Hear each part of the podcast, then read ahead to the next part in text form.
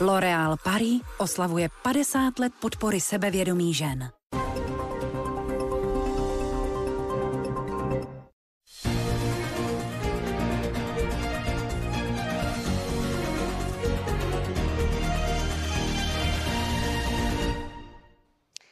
Krásné nedělní poledne na CNN Prima News pokračuje partie. Mými hosty zůstávají pan Karel Havlíček, vicepremiér za ANO. Dobrý den ještě jednou.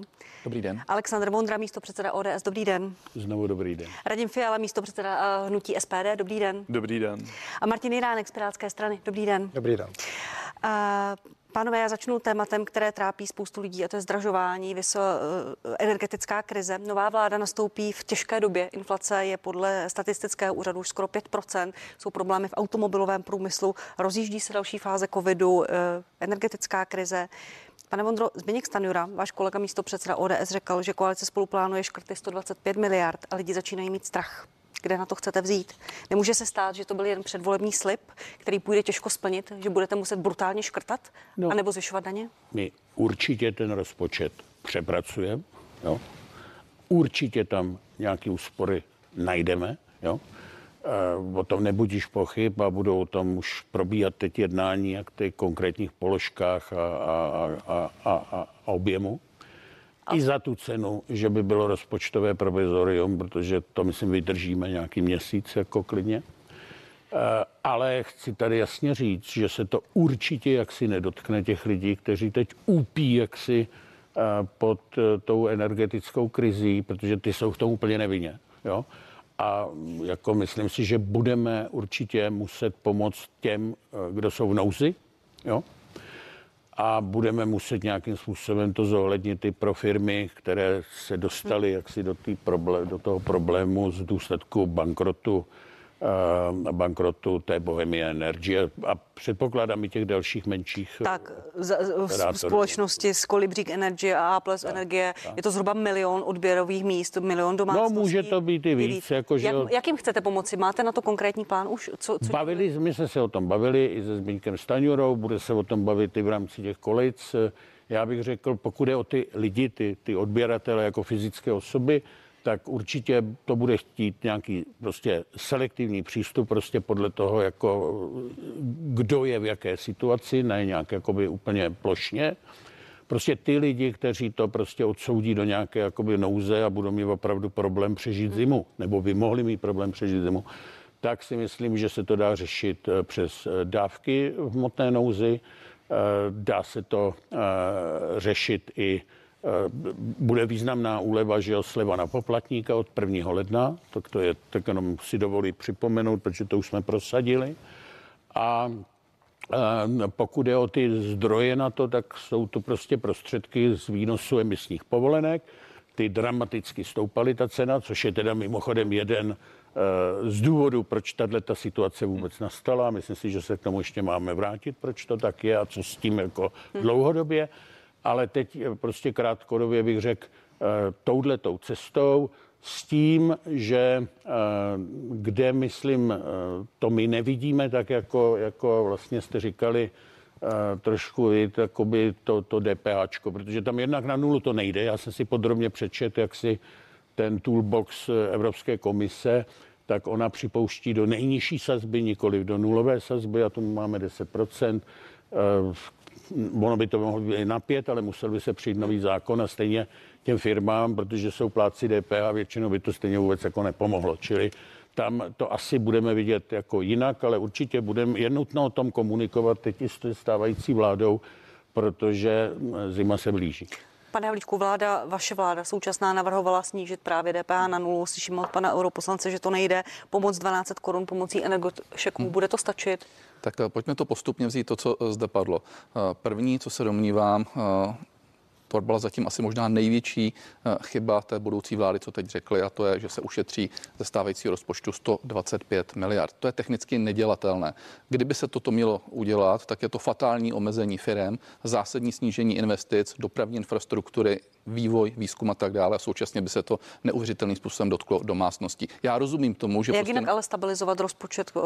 Koalice spolu něco slíbila, voličům slíbila, nesnížíme daně, ale zároveň stabilizujeme od Slíbila rozpočet. něco, co se nedá splnit, protože to, že je dneska vyšší schodek rozpočtu, není proto, že by někdo byl rozmařilý. Je to proto, že jsme tady prožili prostě období covidu, že jsme dali 340 miliard korun firmám a že pochopitelně v příštím roce jsou nejasné příjmy. To je prostě logický důsledek. Promiňte, podle NKU polovina těch uh, velkých výdajů nešla na vrub covidu, šla byla, šla za politikou vlády? Ne za politikou vlády, šla třeba za investičními aktivitami, protože jsme řekli, že se z té krize proinvestujeme, protože jsme zásadním způsobem zvedli investice do veřejné infrastruktury a protože motivujeme firmní sektor, aby investoval. Ale já teď nechci dělat účet bedhostinského, jenom říkám, že říct, že to bude 125 miliard korun, je nereálné v tuto chvíli a všechny tyto skupiny by přišly uh, skutečně k velké újmě. Teď se pojďme ale pobavit o té energetice. Ta energetika sama o sobě, a to není vůbec v tom rozpočtu, bude vyžadovat další zdroje pro to, aby jsme tu eh, krizi energetickou, která je dneska celosvětového nebo minimálně celoevropského charakteru vyřešili. A řeší to i ostatní země. Není na to mnoho nástrojů a nevymýšlejme, prosím, to na tom případě kolo. Jedna věc je ta, že v celé Evropě se dostávají do problému alternativní dodavatele energie, v tomto případě třeba Bohemia Energy a podobně, mimo jiné v Velké Británii jede už druhá vlna bankrotu eh, těchto těch eh, firem, ale tady stát nemůže do toho zásadním způsobem vstupovat. Ten trh je hodně liberální a my jsme zajistili a zajistit musíme dodávky energie, to znamená elektrické energie a dodávky plynu a to je zajištěno. Lidé mají šestiměsíční ochranou lhůtu a v té ochranné lhůtě mají šanci si najít dalšího dodavatele. Druhá věc je, co se obecně bude dělat v tom krátkodobém horizontu s tím, že ta situace absolutně není pod kontrolou v rámci celé Evropy a můžeme hledat důvody, ať už to jsou důvody spekulací na trhu, nabídka, poptávka, anebo třeba to, co jsme trvale říkali, že není možné tu energetiku postavit na pouze zelené energetice, prostě a jednoduše nefouká tolik větru a ten problém se začíná projevovat. Tady to můžeme řešit dvěmi třemi nástroji. Prvním je DPH, to znamená z 21% buď na 10 nebo až na nulu. My máme po konzultacích s Evropskou unii zatím v tuto chvíli přislíbeno, že by se nezažalovala Česká republika, to znamená, že by se v této mimořádné situaci i ta nula dala akceptovat, ale musíme to ještě dohrát. Druhá věc je ta, že jsme připraveni z toho, co jsme vyšetřili nebo získali vlivem solární daně, že jsme tedy zdanili eh, ten solární problém, který tady byl, tak jsme vyšetřili nějaké zdroje a tyhle ty zdroje jsme připraveni dát dneska spotřebitelům, rodinám ve formě toho takzvaného energetického šeku, ale zjednodušeně řečeno, byl by to na průměrnou domácnost necelých 1500 korun.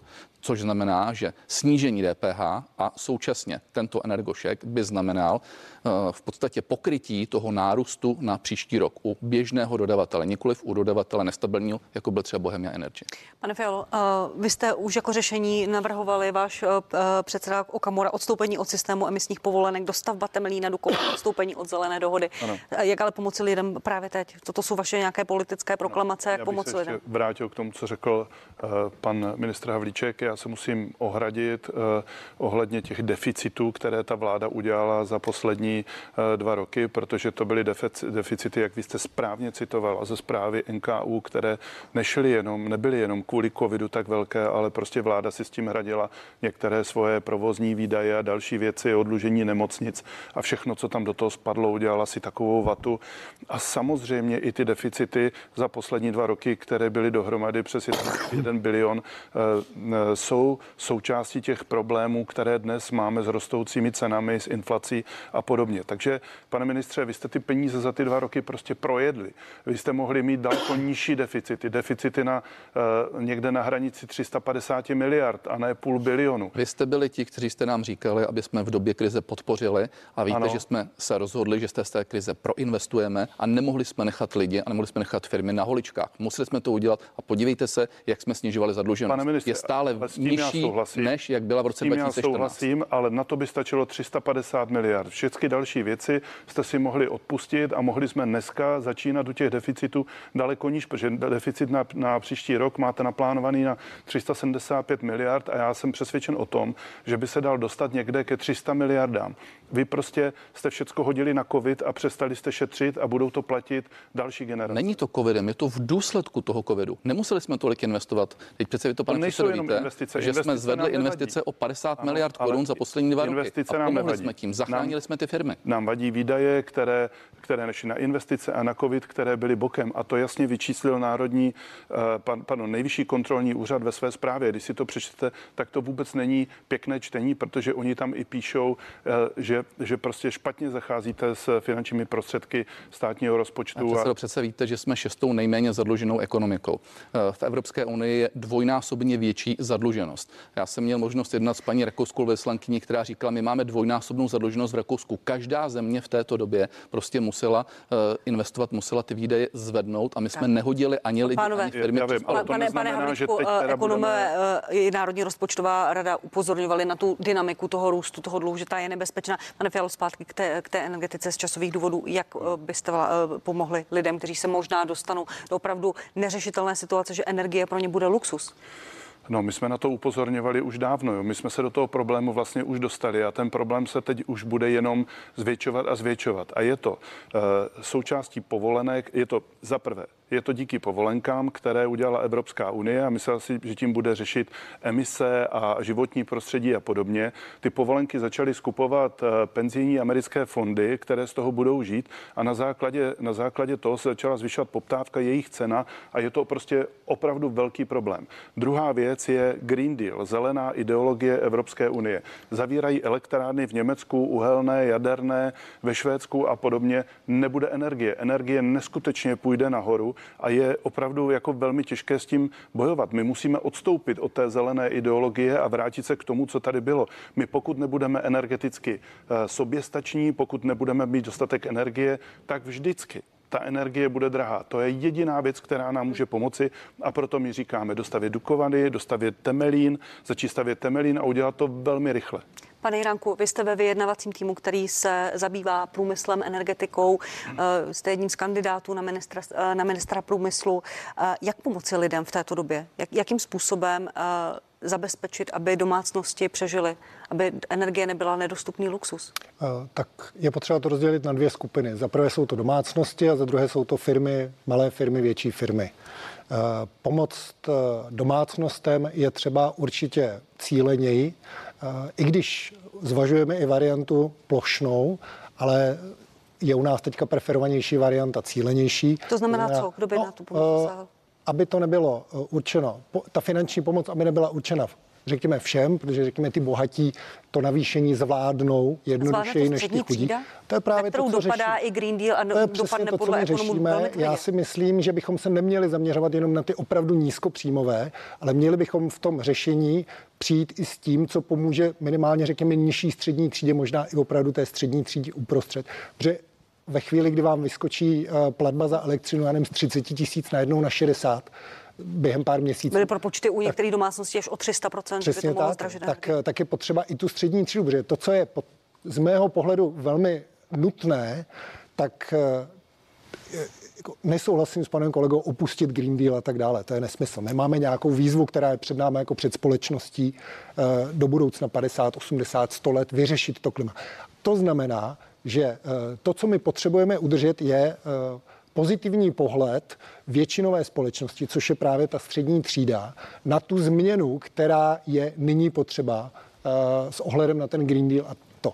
A proto si myslím, že by stát se měl jako hodně dobře soustředit na to, aby uh, pomohl teďka v té, opravdu v tom tržním selhání uh, té střední třídě, nejen těm nízkopříjmům. Říkáte ale držet se Green Dealu. Kde je ale hranice toho, než lidé, kteří budou mít opravdu obavy o svůj život, o to, jestli ufinancují svoji domácnost, než výjdou naštvaní do ulic, opravdu naštvaní. Když se podíváte, promiňte, eh, to, co se dělo ve Francii a ty lidi vyhnala do ulic jenom ano, ano. ekologická daň, která neměla zdaleka takové dopady, jaké vidíme teď, jaké ano, možná je, uvidíme. To je přesně ta jedna z těch výzev, která před námi politiky je. To znamená, my víme, že potřebujeme něco řešit s tou klimatickou změnou. Možná si ji nikdy nedožijeme těch důsledků, my, co jsme tady. Ale lidi lidi za 50, za 100 let ji můžou pocítit. A proto je třeba teďka, a já neříkám, že Green Deal tak, jak je nastaven, je úplně ideální. Musíme řešit řešení. Opravdu je potřeba se víc bavit o tom, aby v Evropě bylo, řekněme, víc jádra, protože, a, a, a to s tím souhlasím s oběma kolegy tady přede mnou, vlastně i s vámi, uh, jako to, že to, jak to je teď nastavení, není dokonalé ale ta cesta je správná a my se musíme bavit o tom, jak to lidem vysvětlit a jak ten systém nastavit tak, aby to nedopadal, aby nedopadal na většinou. Stejná otázka na vás všechny tři, eh, pánové. Pracujete s možností jako politici, že lidi se můžou opravdu naštvat a uvidíme tady to, co se stalo ve Francii, že lidé budou naštvaní, budou demonstrovat v ulicích, kde ten důvod byl menší, ale pak to prezidenta Macrona stálo daleko víc ústupků? Samozřejmě, že s tím souhlasím a to říkám už rok. To říkám, že prostě když se bude sprintovat v té jedné noze Green Dealu, té dekarbonizační, tak jak to prosazuje Franz Timmermans se svou operací Greta, tak máme obrovský problém, protože to skutečně zdraží základní životní potřeby, bydlení, topení, svícení, dopravu, potravu. Všechno, všechno, A musíme udělat dvě věci. Jo? Za prvé, musíme nějakým způsobem reformovat nebo možná i změnit uh, úplně ten systém uh, obchodování s těmi povolenkami. Ten je úplně idiotsky nadstavený a je zaděláno opravdu na další problémy. A druhá věc, Eh, prokopnout konečně to jádro. Já si myslím, že teď se otvírá unikátní příležitost to skutečně jako dokázat důsledku. A prezident Macron měl mimochodem velmi důležitý projev tento týden, kdy jako mnoho z těch věcí bych podepsal, jo.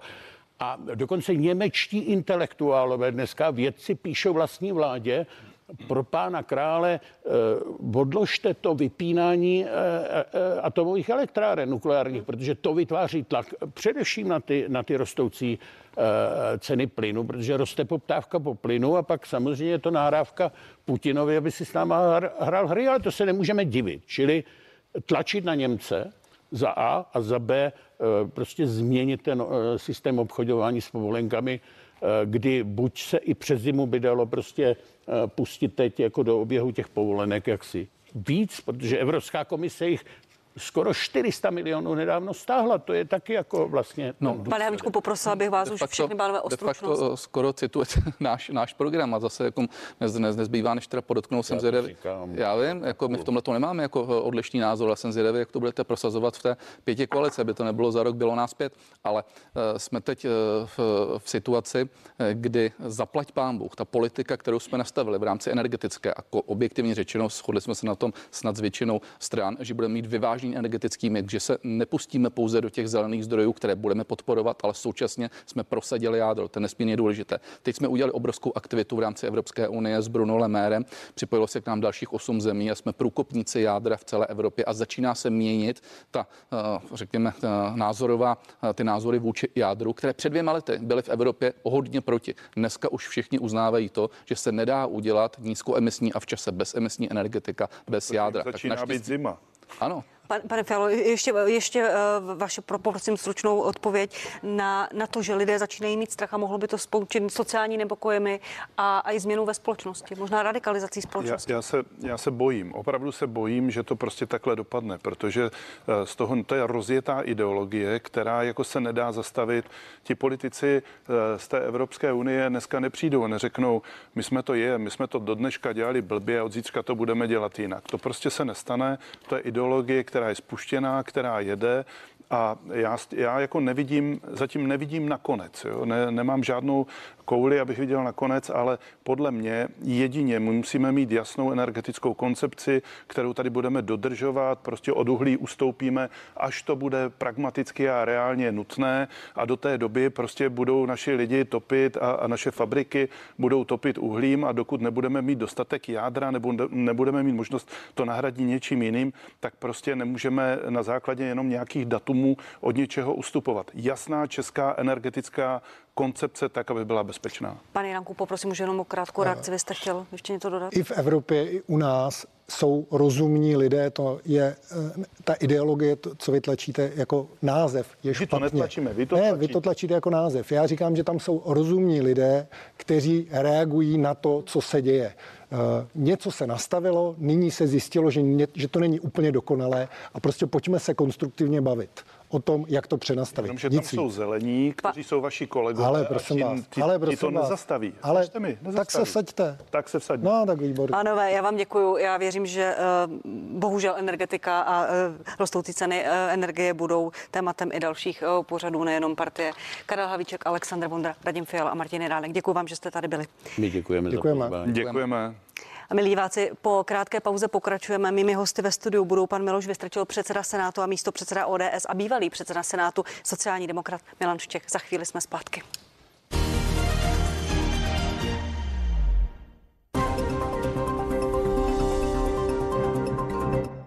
Claudia Bertram je osobně zodpovědná za výběr nejkvalitnějších třešní pro Monchery. Jen ty nejchutnější a nejčerstvější jsou dost dobré na to, aby se staly základem pro Monchery.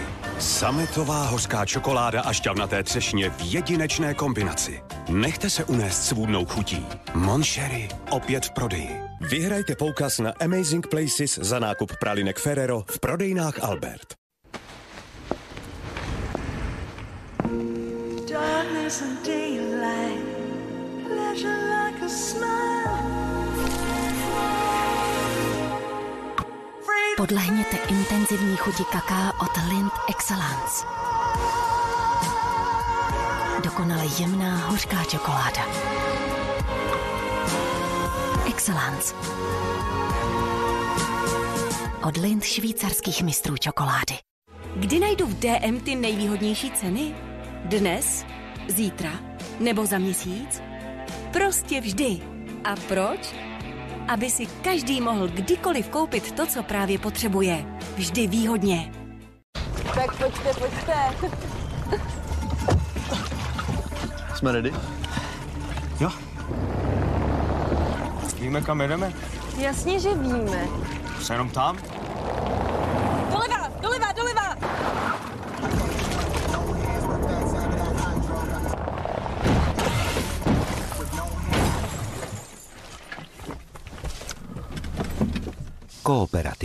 Pojišťovna pro život, jaký je. Pozor, to je něco pro vás. Nyní dvě jídelní židle za 1299, trendová komoda za 1599 a postel s úložným prostorem jen za 7990 korun. Mébelix. Trendový nábytek pro váš domov. Vítáme vás v zákulisí, kde každý máme svou roli, abychom měli vše režii.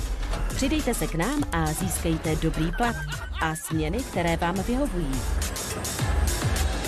Přihlaste se ještě dnes. Zima se blíží a zahrada vás potřebuje. Dopřejte jí tu správnou péči právě teď. Vše potřebné najdete na Bauhaus.cz. Bauhaus, když se to má podařit. Allianz ochrání vaše auto přesně tak, jak potřebujete. A zaplatíte jen za to, co skutečně najezdíte. Nechte si spočítat, kolik u nás ušetříte. Kryjeme vám záda ve všem, co vás čeká. Allianz. Kroužkujte ty nejlepší nabídky v Penny. A od pondělí také pomeranče volné. Kilo za 29,90. Kajzerka speciál za 2,90. A masová sekaná dobré maso. Mix kořeněná za 56,90. Penny. Nakupujte hezky česky. Pozor na ulici Pardubická, kde odstraňují následky dopravní nehody. Klid, odtud právě jedeme. Mějte za volantem pohodu. Pojištění naše auto chrání váš vůz i vás. Věděli jste, že kočky vidí do dálky až 36 metrů, že mají 20 kostí pro udržení rovnováhy a že 70% imunitního systému mají ve střevech? Purina One Bifensis obsahuje laktobacily, které posilují jejich přirozenou obrany schopnost. Purina One. Viditelné zdraví dnes i zítra. Legendární kuřecí kousky z KFC. Nyní za neodolatelnou cenu. Šťavnaté stripsy, dva čízy, hranolky a bezedný nápoj. To je 5 plus megabox za svělých 119 korun. Pouze nyní v KFC.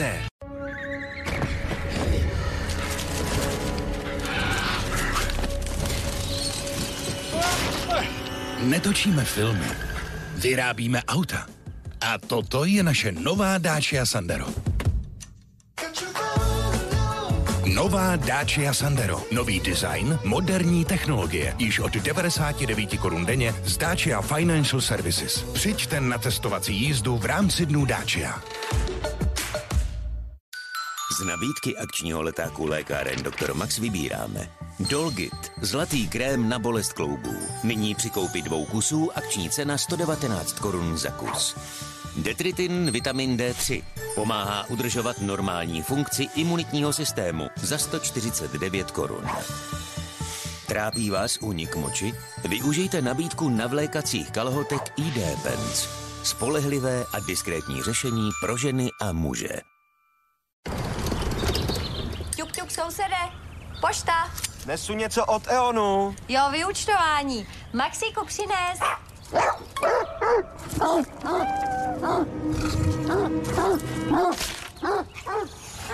Maxíku. Se vrátí, až si vyřídí účty. S papírem je to někdy těžké. Nechte si raději vyúčtování posílat na e-mail. Snadno se v něm vyznáte a ušetříte čas i přírodu. E.ON. S dobrou energií je to snadné. Změňte svůj pohled na osvěžení. Nová Matuny esence bez cukru a bez sladidel. Spojení jemné, osvěžující esence ovoce a přírodní minerální vody Matony. Matony esence. Překvapivě nesladké osvěžení. Protože při nakupování raději odpočívám. Nákupy v DM online shopu s doručením zdarma. Novinky i oblíbené produkty najdete na dm.cz. Je tu nová tyčinka Knoppers Nadbar. Křupová lehká oplatka, mléčný krém, lísko-oříšková náplň, karamel a lískové oříšky. To celé v čokoládě. A proto je tak jiná. Asi takhle. Sleduj.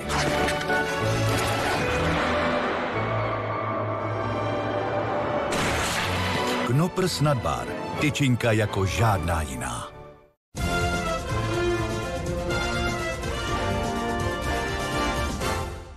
Krimi zprávy přinášejí svědectví o situacích, ve kterých bychom se nechtěli ocitnout, ale o kterých bychom měli vědět. Protože bouračka na cestě do práce, nebezpečný pachatel na útěku, vyloupený obchod za rohem nebo podvodník, který vám klepe na dveře, se nás týkají víc, než si myslíme. To všechno patří k našemu každodennímu životu. A o tom všem jsou krimi zprávy.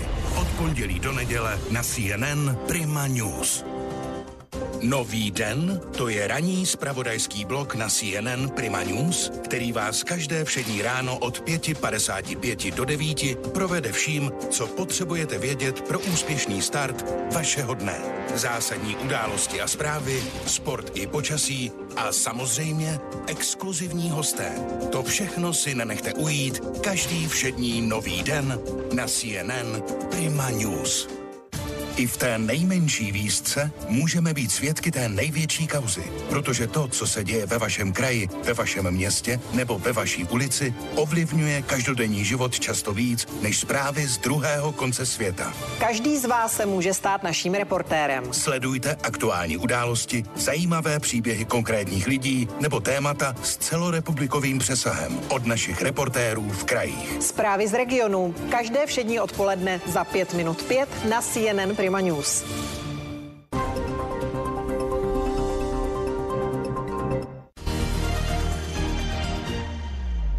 Krásné nedělní poledne na CNN Prima News pokračuje partie. Já vám děkuji, že se díváte.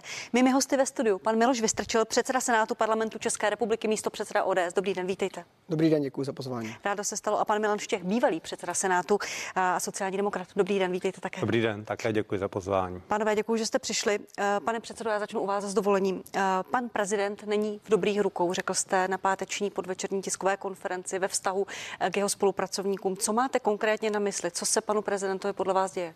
Tak eh, je to věcí více. Já řeknu jednu konkrétní a to je, že když se dozvím, eh, že bez vědomí ošetřujícího lékaře je navštěvován a to eh, vlastně za doprovodu vedoucího kanceláře, tak si myslím, že to není citlivý přístup k panu prezidentovi. A ta druhá věc vychází z nějaké mé znalosti pana prezidenta Zemana. Já jsem přesvědčený, že některé věci, kdyby je mohl mít pan prezident úplně pod kontrolou, tak by je nedělal. Že by třeba tím způsobem, jak dneska kancelář prezidenta republiky informuje, neinformoval, že by prostě řekl, řekněte ty, těch věcí více. On takové názory nakonec v roce 2019 tuším mi říkal a mám tam pochybnosti o tom, jestli skutečně všechny ty věci, mm, které dneska kancelář prezidenta republiky o panu prezidentovi říká, nebo jak informuje, jestli on o tom ovšem ví, protože já k němu můžu mít tisíce výhrad, ale zdá se mi, že tohle to není jeho styl a že takhle on by se nechoval. Uh, tu věc, kterou zmiňujete o svém zdraví, o tom, že by měla být veřejnost informována, říkal v roce 2019 v TV Barandov, nevíme, možná změnil názor. Nicméně zeptám se jinak, vy máte tedy podezření, že pan prezident nemůže vyjádřit svou vlastní vůli a že s ním okolí manipuluje, nebo co se mu ne, ne, já, já nevím, jestli nemůže nebo může, to vůbec nechci posuzovat, ale spíše to může to být tak, že třeba o tom neví. To, to, to nemůžete, jako vy se to nedozvíte, že jo, jak, jak když ležíte na jibce a podobně, takže to je ten můj, ale je to můj pocit, já to nemám nějak podloženo, uh, ale tak já z toho vycházím, protože já, já, jsem, já, já se teď opakuju, já pana prezidenta znám a teď v poslední době jsme spolu úplně dobře nevycházeli, ale nemyslím si, že on by, že on by vystupoval před veřejností tím způsobem, jak to dneska prezentuje kancelář prezidenta republiky. Nemyslím si to, ale nemám k tomu žádný, žádný důkaz. Jsem taky řekl, že to myslím, že to můj pocit. Dobře. Není to tak, že bych to věděl. Rozumím. Uh, nicméně jeho mluvčí z těch málo informací, co sdělil, říká, že čte, monitoring tisku. Váš pan kolega, pan uh, předseda Vondráček uh, z, ze sněmovny říkal, že s panem prezidentem ve čtvrtek mluvil, že s ním komunikoval, že byl v dobré náladě. Tomu nevěříte?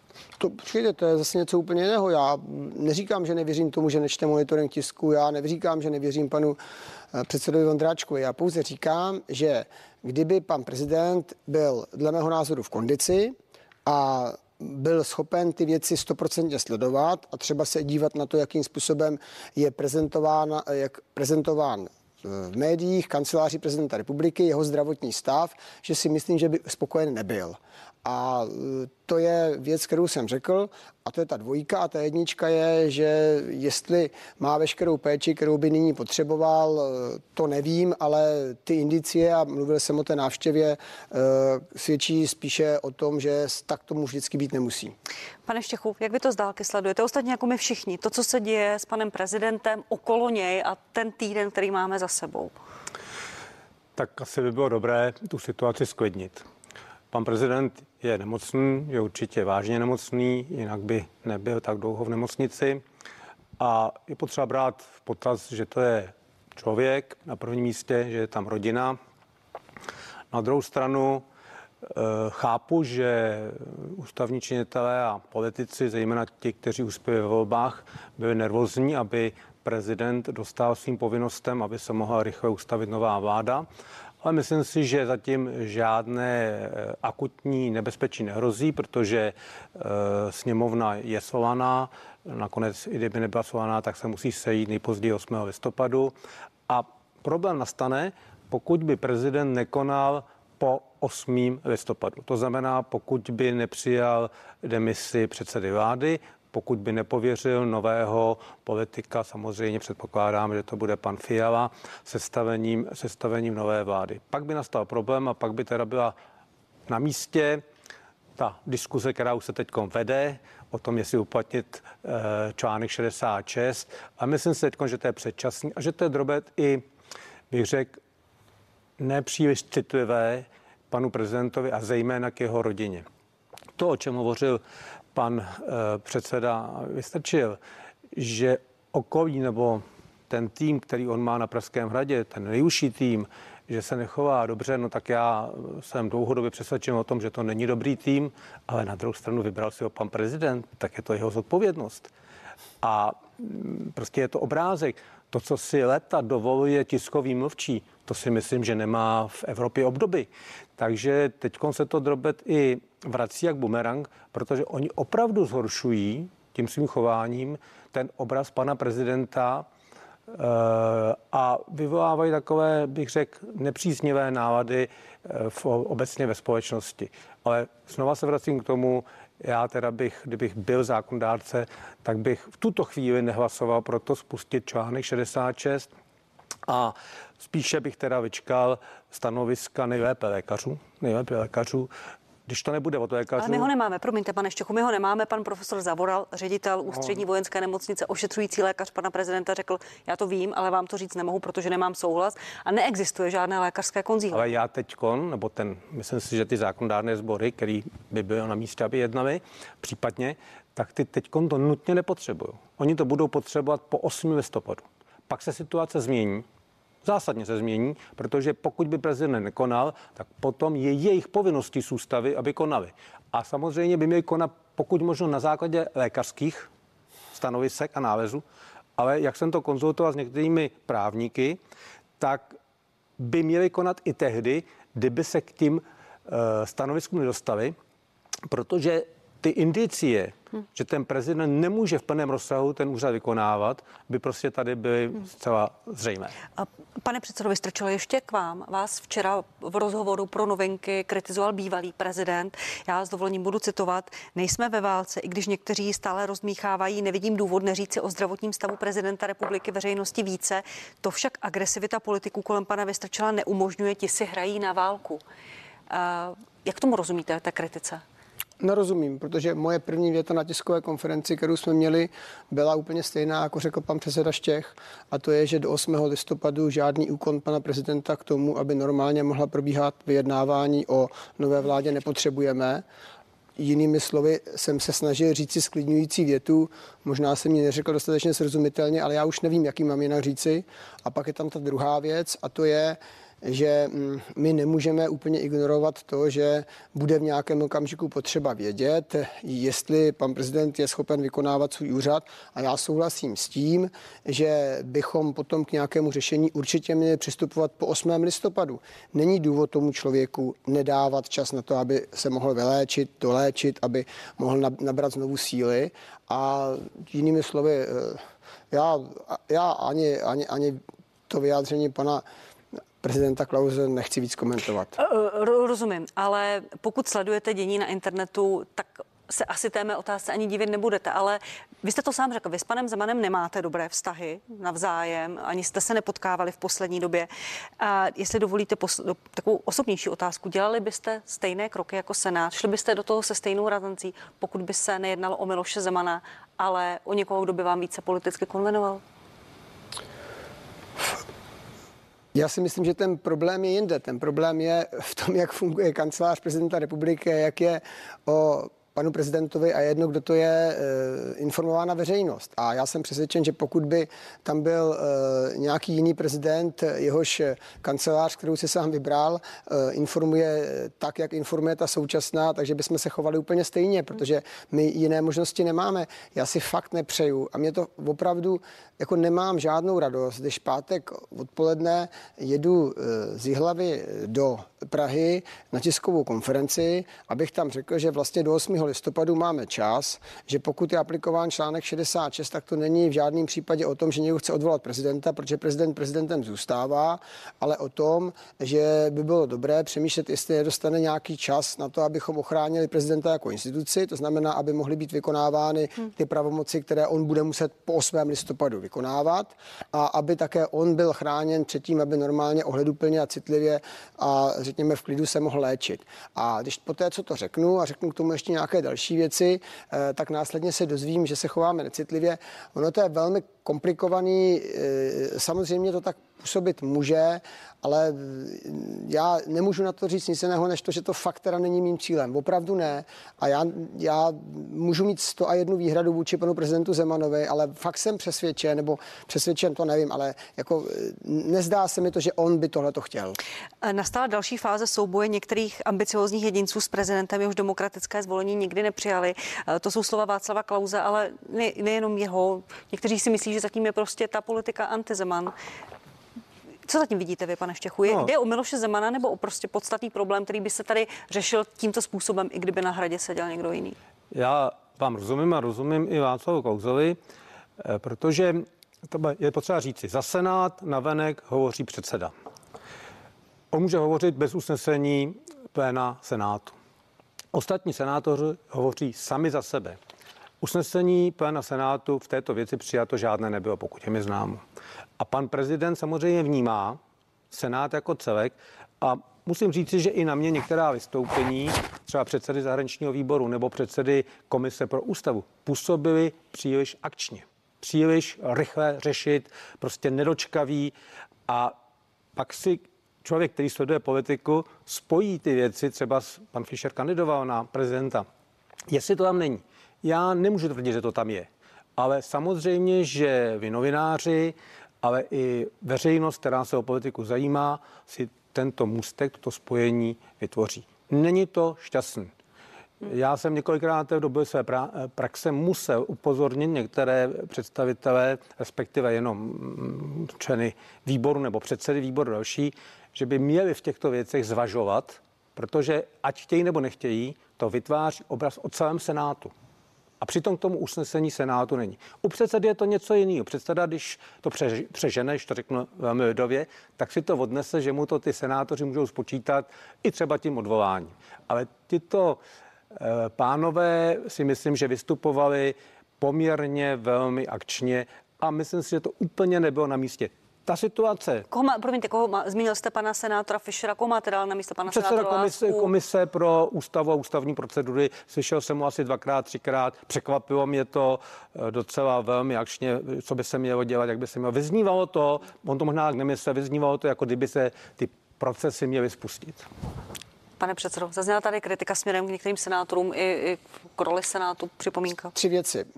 Když jsme mm, dávali ten dotaz eh, formou dopisu na kancelář prezidenta republiky, tak jsem schválně kvůli tomu svolal aspoň organizační výbor, aby jsme si řekli, zeptáme se na to, jak to vypadá, protože to můžeme potřebovat pro nějaký budoucí, dle mého názoru, i případný, případný zdůrazňuji jednání s poslaneckou sněmovnou, protože fakt se to týká podle mě toho období po 8. listopadu. Se týká eh, kolegu, já to nechci komentovat, každý senátor je zodpovědný za, za své činy a za svá vyjádření. Eh, pan eh, Fischer, pan předseda zahraničního výboru, je dlouhodobě v této věci eh, razantnější než třeba i komise pro ústavu, protože ten návrh, který byl vlastně který vznikl na půdě zahraničního výboru, potom následně eh, projednávala komise pro ústavu a rozhodli jsme se, že článek 66 aplikovat nebudeme, nebo jsme doporučili, aby aplikován nebyl. To hmm. se bavím o době zhruba před měsícem. Se týká uh, pana předsedy Hraby, tak tam, tak tam to bylo skutečně tak, že to nebylo úplně jasné, jestli on chce být tak akční nebo nechce, protože po té, co řekl, že je potřeba to všechno dělat, tak nakonec také zmiňoval dobu po 8. listopadu. My máme teď komisi uh, pro ústavu, já jsem její členem, tak tam se snad dozvíme teda, jak to pan předseda přesně myslel z hlediska eh, té akčnosti.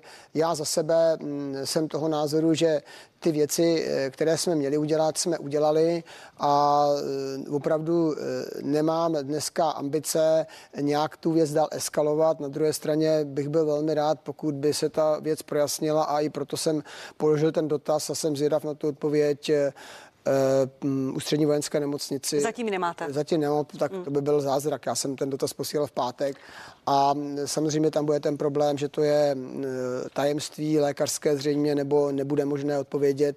Na druhé straně my bychom se měli snažit získat všechny informace, které získat můžeme a potom je buď dostaneme nebo ne, to už se uvidí. Nemocnice se vyjádřila, že ten váš dotaz, ten požadavek řeší se vší zodpovědností a naléhavostí. Jenom ještě krátká otázka. Proč byl na té podvečerní páteční tiskové konferenci pan senátor Drahoš? To vám také někteří eh, vyčítali. Proč tam vlastně byl, proč se vyjadřoval tak, jak se vyjadřoval? když je to přímý konkurent pana Miloše Zemana v té, v té druhé prezidentské volbě? To, že tu tiskovou konferenci uděláme, to rozhodnutí padlo někdy těsně popolední v pátek a protože to byla konference, kde kromě jiného také jsem mluvil o tom dotazu na kancelář prezidenta republiky, eh, tak byli přizváni k účasti na té tiskové konferenci všichni členové organizačního výboru. A ti, kteří mohli, tak přijeli nebo přišli. Logicky pan místopředseda Albelfarcer, pan místopředseda Ružička, pan místopředseda Draho, pan předseda výboru pro školství Drahoš, protože zřejmě mají to nejblíž, jsou z Prahy. Paní místopředsedkyně Sajtlová třeba to nemohla to byla náhoda, že tam prostě byl. A... a on tam přišel, protože si, když to zjednoduším, udělal čas. Stejně tak mohl být tam třeba pan senátor Větrovský nebo paní hmm. Sejtlová a tak dále. Byli přizváni všichni členové organizační výboru, aby se k tomu mohli vyjádřit a aby případně jsem, řekněme, nějak zachoval e, tu možnost, aby bylo zřejmé, do jaké míry je to vůle minimálně zástupců Senátu ve smyslu členů organizačního výboru. Děkuji vám, pánové. Pojďme k článku 66, ale já ještě předtím, než se vás budu ptát, přizvu do vysílání dva ústavní právníky. Zdravím uh, na dálku pana Zdeňka Koudelku, právníka vysokoškolského pedagoga, který se ucházel o zvolení do sněmovny za trikoloru Svobodné soukromníky. Zdravím vás, dobrý, dobrý den. Dobrý den a pan profesor Aleš Gerloch, ústavní právník, vedoucí katedry teorie práva v právních učení a právnické fakulty Univerzity Karlovy. Dobrý den. Dobré odpoledne. Pánové, eh, stejná otázka na vás. Já začnu vás, pane profesor Gerlochu. K čemu je určen článek 66? Pro jaké účely situace s ním Ústava České republiky počítá? Článek 66 je určen pro všechny situace, kdyby prezident republiky ze závažných důvodů nemohl vykonávat své pravomoci.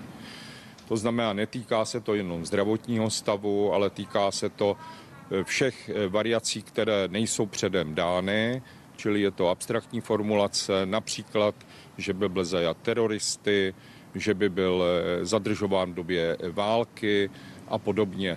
Sám se zdržoval třeba v zahraničí a nechtěl se vrátit do České republiky tak, aby nemohl být vystaven stíhání, kterému hrozí a podobně. Já bych eh, dodal, že chybí především eh, podrobnější zákonná úprava, která by na tento článek navazovala, zejména nejspíše v jednacích řádech obou komor, která by řešila ty otázky, o kterých i dnes se hovoří. Máme podrobnou úpravu jenom v zákoně o ústavním soudu z hlediska toho, kdyby prezident republiky navrhl zrušení usnesení poslanecké sněmovny a senátu v této věci. Tam ta úprava je. V té konkrétní situaci, ve které se na, nacházíme v souvislosti se zdravím pana prezidenta, rozuměl byste tomu, že by uh, obě komory parlamentu o aktivaci toho pověstného článku 66 už dnes hlasovali v této situaci, že je pan prezident v nemocnici a my nemáme informace, co s ním je? Eh, tam musí nastat skutečně ta situace, že je zřejmé, že není schopen vykonávat své pravomoci. Eh, to znamená, že tato situace Eh, zřejmě teď nenastala. Bude to zjevné poté, co bude svolána poslanecká sněmovna.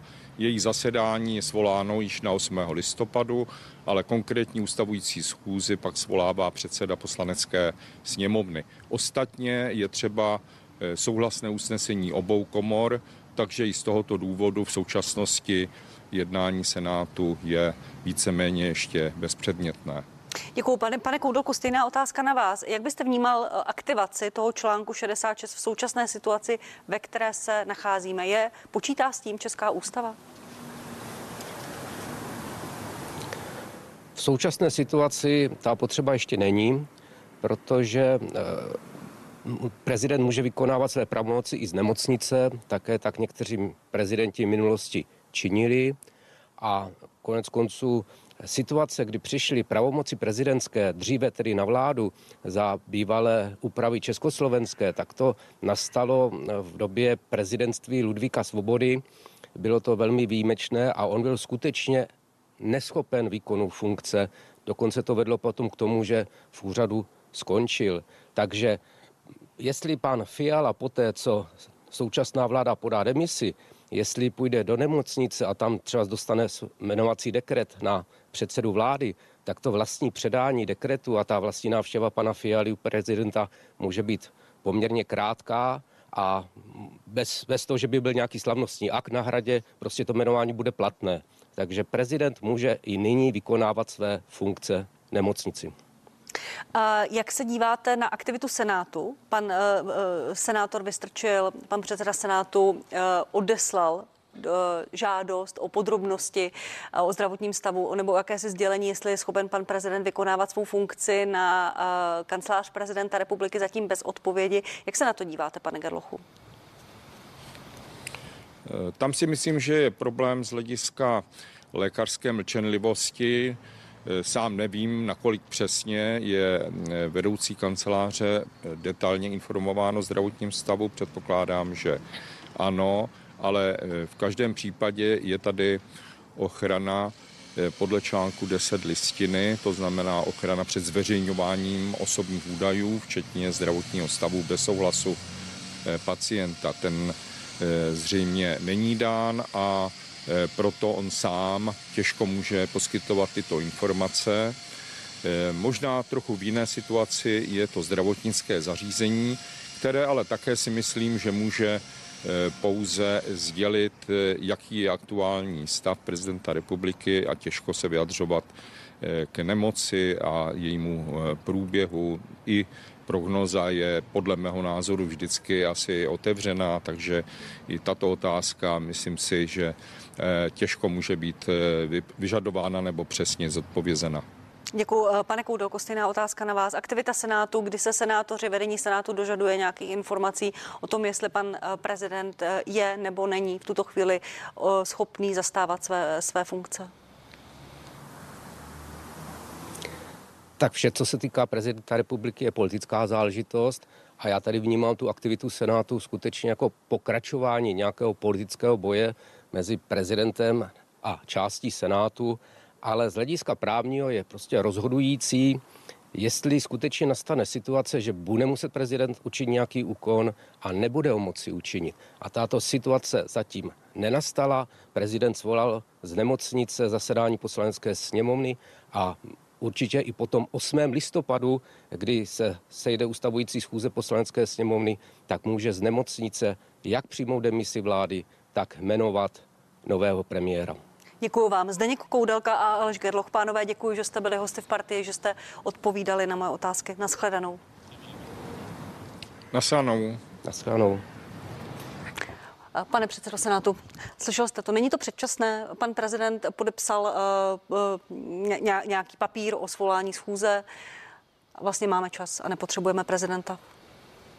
Já k tomu řeknu jednání. jenom jednu věc. Já vzhledem k tomu, jak ta situace dneska vypadá, vzhledem k tomu, že dle mého názoru občané mají právo vědět, eh, jestli mm, je pan prezident způsobilý vykonávat svůj úřad, jsem došel, dospěl k názoru, že se zeptám nemocnice na to, zda dle jeho názoru existují závažné důvody pro to, aby pan prezident nemohl vykonávat své pravomoci.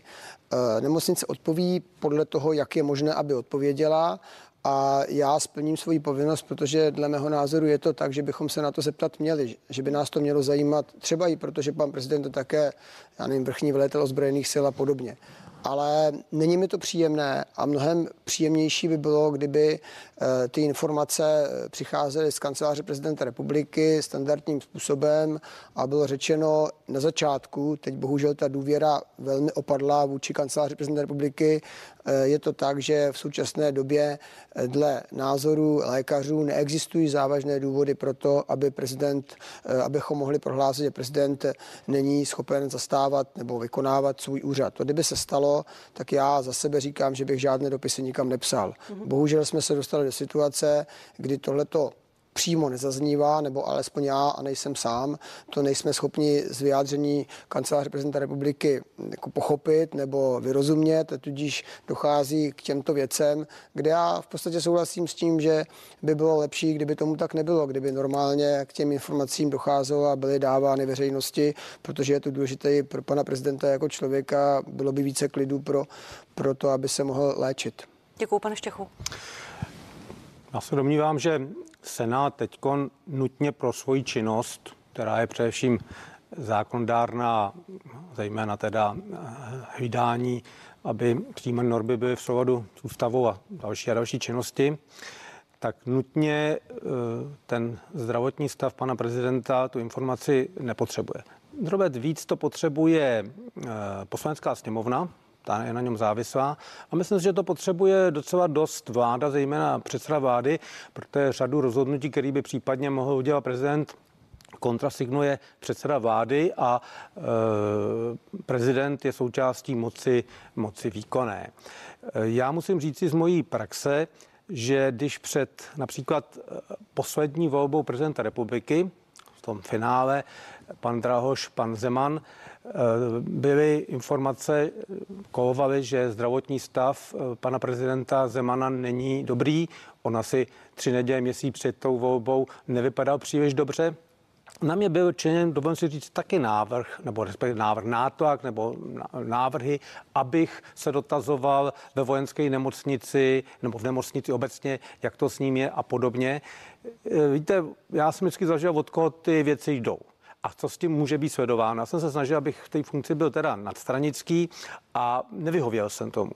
Zjistil jste od koho ty věci Samozřejmě jsem zjistil, ale, ale nebudu to říkat, protože bylo to mezi čtyřma očima a někdo by mě mohl jaksi žalovat a já tady ne, nepotřebuji mít nějaký problémy, ale obecně říkám, a kdybych s Milošem eh, Vystrčem hovořil, tak bych ho na to asi upozornil, já nevěděl, jaká situace, že takové to taky existují. Takové to taky existují, že začnou vám říkat, jste druhý nejvyšší ústavní činitel, měl byste konat.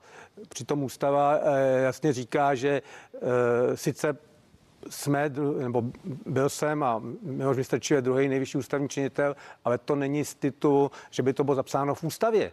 On tu odpovědnost ústavně nenese. Takže ta zdrženlivost je na místě a ono je potřeba to asi i znova připomínat i senátorům. Senát je svébytná suverénní komora. Může se usnést a požadovat cokoliv. To je možné. Ale samozřejmě musí přihlížet té etické stránce, té politické stránce, k těm důsledkům a dalším. A z tohoto pohledu si myslím, že mm, to ať řekne pan Strčil, že asi také koukal na to nebo přihlížel k tomu okolí, k tomu, co se, co se děje a ten tlak, že je druhý ústavní činitel. Já, ho, já jsem to zažil a také jsem tehdy hodně váhal, ale prostě asi nějaká už moje životní praxe mi říkala, toto činit nebudu, protože ty lidé, kteří to byli, tak ty lidé nejsou tak nestraný a sledovali možná i drobety nezajímavé, nebo bylo tam přání otce myšlenky. Byl jste pod takovým tlakem, pane předsedo? No tak pan předseda Štěch je e, zkušený politik. E, já to vlastně vysvětlím a mm, tím možná doplním tu odpověď pana předsedy Štěcha. Eh, my jsme v pondělí, kdy jsme posílali ten dotaz na kancelář prezidenta republiky, na to zda by nám eh, mohli sdělit, zejména teda veřejnosti, zda jakým je pan prezident zdravotním stavu ve smyslu toho, nikoliv jakou má diagnozu a jak se léčí, ale ve smyslu toho, zda je eh, schopen vykonávat své pravomoci. Přemýšleli i o tom, jestli se už přímo v pondělí dotážeme také nemocnice. A závěr byl ne myslím toho organizačního výboru, nebudeme se dotazovat. Bohužel během toho týdne, zejména po návštěvě pana předsedy poslanecké sněmovny v nemocnici a výhradách nemocnice a jeho tiskové prohlášení, jsme najednou zjistili, že tam asi to nemusí být tak, že by úplně koordinovali své přístupy a úplně si rozuměli kancelář prezidenta republiky a ústřední vojenská nemocnice. A poté následně, když já jsem viděl tuto disharmonii, tak jsem si řekl, no tak to je asi na místě, abychom se zeptali i té ústřední vojenské nemocnice, která nějak odpoví. Ale já v tu chvíli, po té, co budu mít tu odpověď, respektive co jsem poslal oba dva ty dotazy, tak dle mého názoru z hlediska povinnosti e, nějak získat informace pro veřejnost jsem udělal maximum a mm, to je pro mě docela důležité, protože to je nějaká role, kterou ti lidé očekávají, do jaké míry Eh, to odpovídá tomu, že to má dělat Senát a že možná by se spíše měl dotazovat premiér nebo eh, poslanecká sněmovna. To je eh, věc, kde zase bych řekl, že z toho pohledu, když vy znáte naší ústavu, tak eh, je to tak, že toho premiéra i sněmovnu by to mělo znamen, zajímat více, ale ti lidé, protože se říká o předsedovi Senátu, že je druhý nejvyšší ústavní činitel, tak čekají, že vy nebudete jenom sedět a že nebudete nic nedělat. Říkají, ne, co vy tam teda jste, vy nejste schopni se ani za nás zeptat, jak to teda je. Takže já jsem následně udělal tohleto rozhodnutí a jsem připraven za něj nést ty následky, které už teda sklízím. Děkuji vám, pánové, k tomu tématu. Pojďme ještě k jednomu. V, ve volbách do poslanecké sněmovny eh, Tentokrát propadl rekordní počet hlasů, zhruba milion sto. Eh, to nikdy v minulosti nebylo. Eh, znamená to, že milion voličů, kteří přišli k volbám, nebudou mít v poslanecké sněmovně své zástupce. Kateřina Šimáčková, ústavní soudkyně, která míří k Evropskému soudu pro lidská práva, říká, eh, není to dobře. Politický matador Jan Kalvoda varuje, aby politici nezapomněli na propadlé hlasy těchto lidí, protože, když ho budu citovat, jinak příště vyhraje nějaký šílenec. Jak by vláda, ve které ODS bude mít premiéra pravděpodobně, bude tam mít své ministry měla s tímto pracovat, pane předsedo? Měla by to brát úvahu, měla by to respektovat a měla by se snažit, pokud to bude jen trošku možné, i ty názory těch skoro 20% voličů, kteří teda přišli k volbám, ale nebyl, eh, ne, dneska není ve sněmovně žádný reprezentant toho skupení, které oni volili, zohlednit. A jakým jaké způsobem, jak to... konkrétně, promiňte, to jsou hlasy levicové, podíváte národovecké? Se, podíváte se na ten program a pokud tam jsou některé věci, které byly nápadem dobrým nebo nápadem, který je slučitelný i s programem eh, té koalice, která předpokládám, že vznikne a bude vládnout, tak eh, to zohlednit. Dovedu si představit, i, že nepřestane nějaká aspoň neformální komunikace s těmi eh, předsedy stran, které měly téměř 5% a podobně. Teď nemyslím teda KSČM, ale mm, a pak si teda myslím jednu věc, že je skutečně potřeba a eh, se, se i na, tu, eh, na ty oblasti, které dle mého názoru nikdy nesprávně, byly vnímány zejména jako, eh, jako doména nebo jako oblast, kterou se zabývá sociální demokracie, brát velký ohled a dívat se na to a více přemýšlet o tom, jestli um, ten program a ty programové body uh, přece jen trošku více nezohledňovat i v tom programu té současné nebo té budoucí koaliční vlády. Věříte tomu, pane Štěchu, jako sociální demokrat, vaše strana zůstala pod tou, pod tou páskou 5%. Věříte tomu, že tak bude, že, že strany ve vládnoucí koalici budou pamatovat i na tyto lidi, protože jich je obrovské množství? Tak bylo by to dobře, ale uvidíme. Eh, ty strany budou pod velkým tlakem. Uh, oni jsou to převážně strany orientované doprava nebo středopravě. Myslím si, že budou muset brát ohled na svoje voliče, kmenové voliče. Bude tady rozhodovat také, jaký kvapík se zvolí k tomu snížení těch schodků veřejných rozpočtů, zejména státního rozpočtu. A bude to těžké, i kdyby tam byla vláda, eh, třeba ta předchozí, ta současná, kdyby ještě pokračovala, protože uh, ty dopady covidu a možná, že přijde nějaká další vlna nebo nějaké mutace, ty prostě jsou velké a já zastávám jedno, jeden názor. Je strašně těžko řešitelný a je klíčový pro další jak situaci u nás, ale de facto v celé Evropě a v celém světě, protože my jsme všichni globálně propojení. Pokud bude pokračovat, že úzká skupina lidí, hovoří o jednom procentu, vlastní 50% bohatství světa, tak prostě se zadělává na velký konflikt. My tady ty konflikty vidíme jenom v dílčích věcech ale ta situace je neudržitelná. A ukazují to i třeba problémy s těmi daňovými ráji. Teď politici napříč politickým spektrem slibovali, že daňové ráje budou omezeny, protože v převážné míře jsou to, jsou to uh, zdroje, které tam tečou, které jsou u nich otazníky, jestli mají legální. A to si myslím, že jsou klíčové otázky. A jak se k tomuto postaví česká vláda? Jestli v té Evropě bude tlačit aby se to skutečně řešilo, anebo bude prostě říkat, my potřebujeme ty svoje kmenové voliče, kteří jsou třeba z těch silnějších skupin, ty, kteří dávají sponzorské dary, ty nejsilnější podnikatele, jestli je bude preferovat, a nebo bude tu těžkou mramenčí, mramenčí práci dělat pro ty obyčejní lidi, kteří jsou ve střednější vrstách. Víte, ono se pro úzkou skupinu jasně definovaných lidí pracuje lépe než pro široký vrstvy. Když někomu přidáte stovku na důchodu, tak to neocení. Když přidáte jednomu, já nevím, milion, tak to ocení nebo když umožníte pravidla tak, aby tak bylo. Takže toto jsou podle mě klíčové otázky. Nejsem si jist, jestli to současná vláda eh, nebo nově vznikající vláda zvládne a bude to, bude to podle mě klíčové nejenom v České republice. To uvidíme. Je, ještě jedna otázka, velmi krátkou odpověď bych vás poprosila. Ti lidé se mohou velmi brzo ozvat, myslím tím zklamaní voliči, jejich hlasy propadly v komunálních volbách nebo v prezidentské volbě. Měla by koalice spolu postavit jednoho kandidáta nebo možná obě ty koalice? Eh, já vám odpovím, ale já ještě doplním to, co říkal pan předseda Štěch. Eh, jako prostě není možné, abychom neřešili ty problémy, které mám před sebou. Uvedu energie. Dodavatelé poslední instance dneska reálně nabízejí ceny těm, co k ní museli přejít, které jsou s 30% marží oproti, nebo 40% marží oproti tomu, co se prodává na burze. Já to prostě vůbec nechápu, jak je tohleto možný, eh, že se tohleto děje a že energetický regulační úřad nezasahuje. A to už je současná vláda, která by tohle měla okamžitě řešit. Tak. Prostě není možný, aby někdo kupoval megawatt hodinu za 5 tisíc, když se na burze prodává za 3200.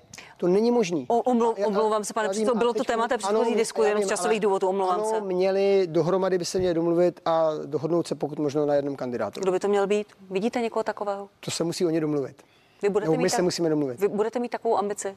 Já říkám, že je potřeba se domlouvat v rámci mm, té koalice, pokud se jí podaří. Já věřím, že ano, sestavit jako vládní a jaké já mám ambice, není důležité. Tak jinak, už vás někdo oslovil s touto nabídkou? Tak vy se dneska ptáte. Oslovil vás někdo? Podívejte se, ne, já to opravdu, já to nevidím jako podstatnou věc. Je podstatné, aby se ta eh, koalice budoucí dohodla a potom uvidíme, já tu ambici dnes nemám, nemám, ale nemyslím si, že eh, při vší úctě tady k tomu dnešnímu pro, programu a eh, dnešnímu pořadu je to tak, že bych měl se k tomu tady podrobněji více vyjadřovat. Děkuji, pane Štěchu. Měla by sociální demokracie postavit kandidáta? Já si myslím, jako sociální demokracie samostatně ne, ale myslím si, že já vždycky jsem měl rád, když to politické spektrum bylo vyvážené. I když jsem dělal vysokou funkci, tak jsem se snažil, aby to nebylo chápáno úzce stranicky. A myslím si, že se to docela dařilo. A Věřím, že občané budou vyvažovat. Teď tady je silně jaksi pravicový um, směr, jak ve sněmovně, jak v Senátu, kdyby ještě prezident, hmm. já bych byl rád, kdyby to byl prezident, který je možné ho považovat za nějak středového, eh, kdyby možná dokonce nebyl přímo z toho politického, stranicko-politického spektra, aby tam neměl žádný vazby a, a bylo by to docela dost důležité, protože prezident sice není ten rozhodující v té výkonné moci, ale může být určitým Eh, člověkem, který to usměrňuje. Jo. Takže já bych si přál toho prezidenta z toho spektra středo, středolevýho. Děkuji vám, pánové, že jste byli mými hosty. Naschledanou. Naschledanou. Naschledanou. A vám, milí diváci, děkuji, že jste se dívali. Přeji vám hezkou neděli a budu se těšit opět za týden v 11 hodin. Naschledanou.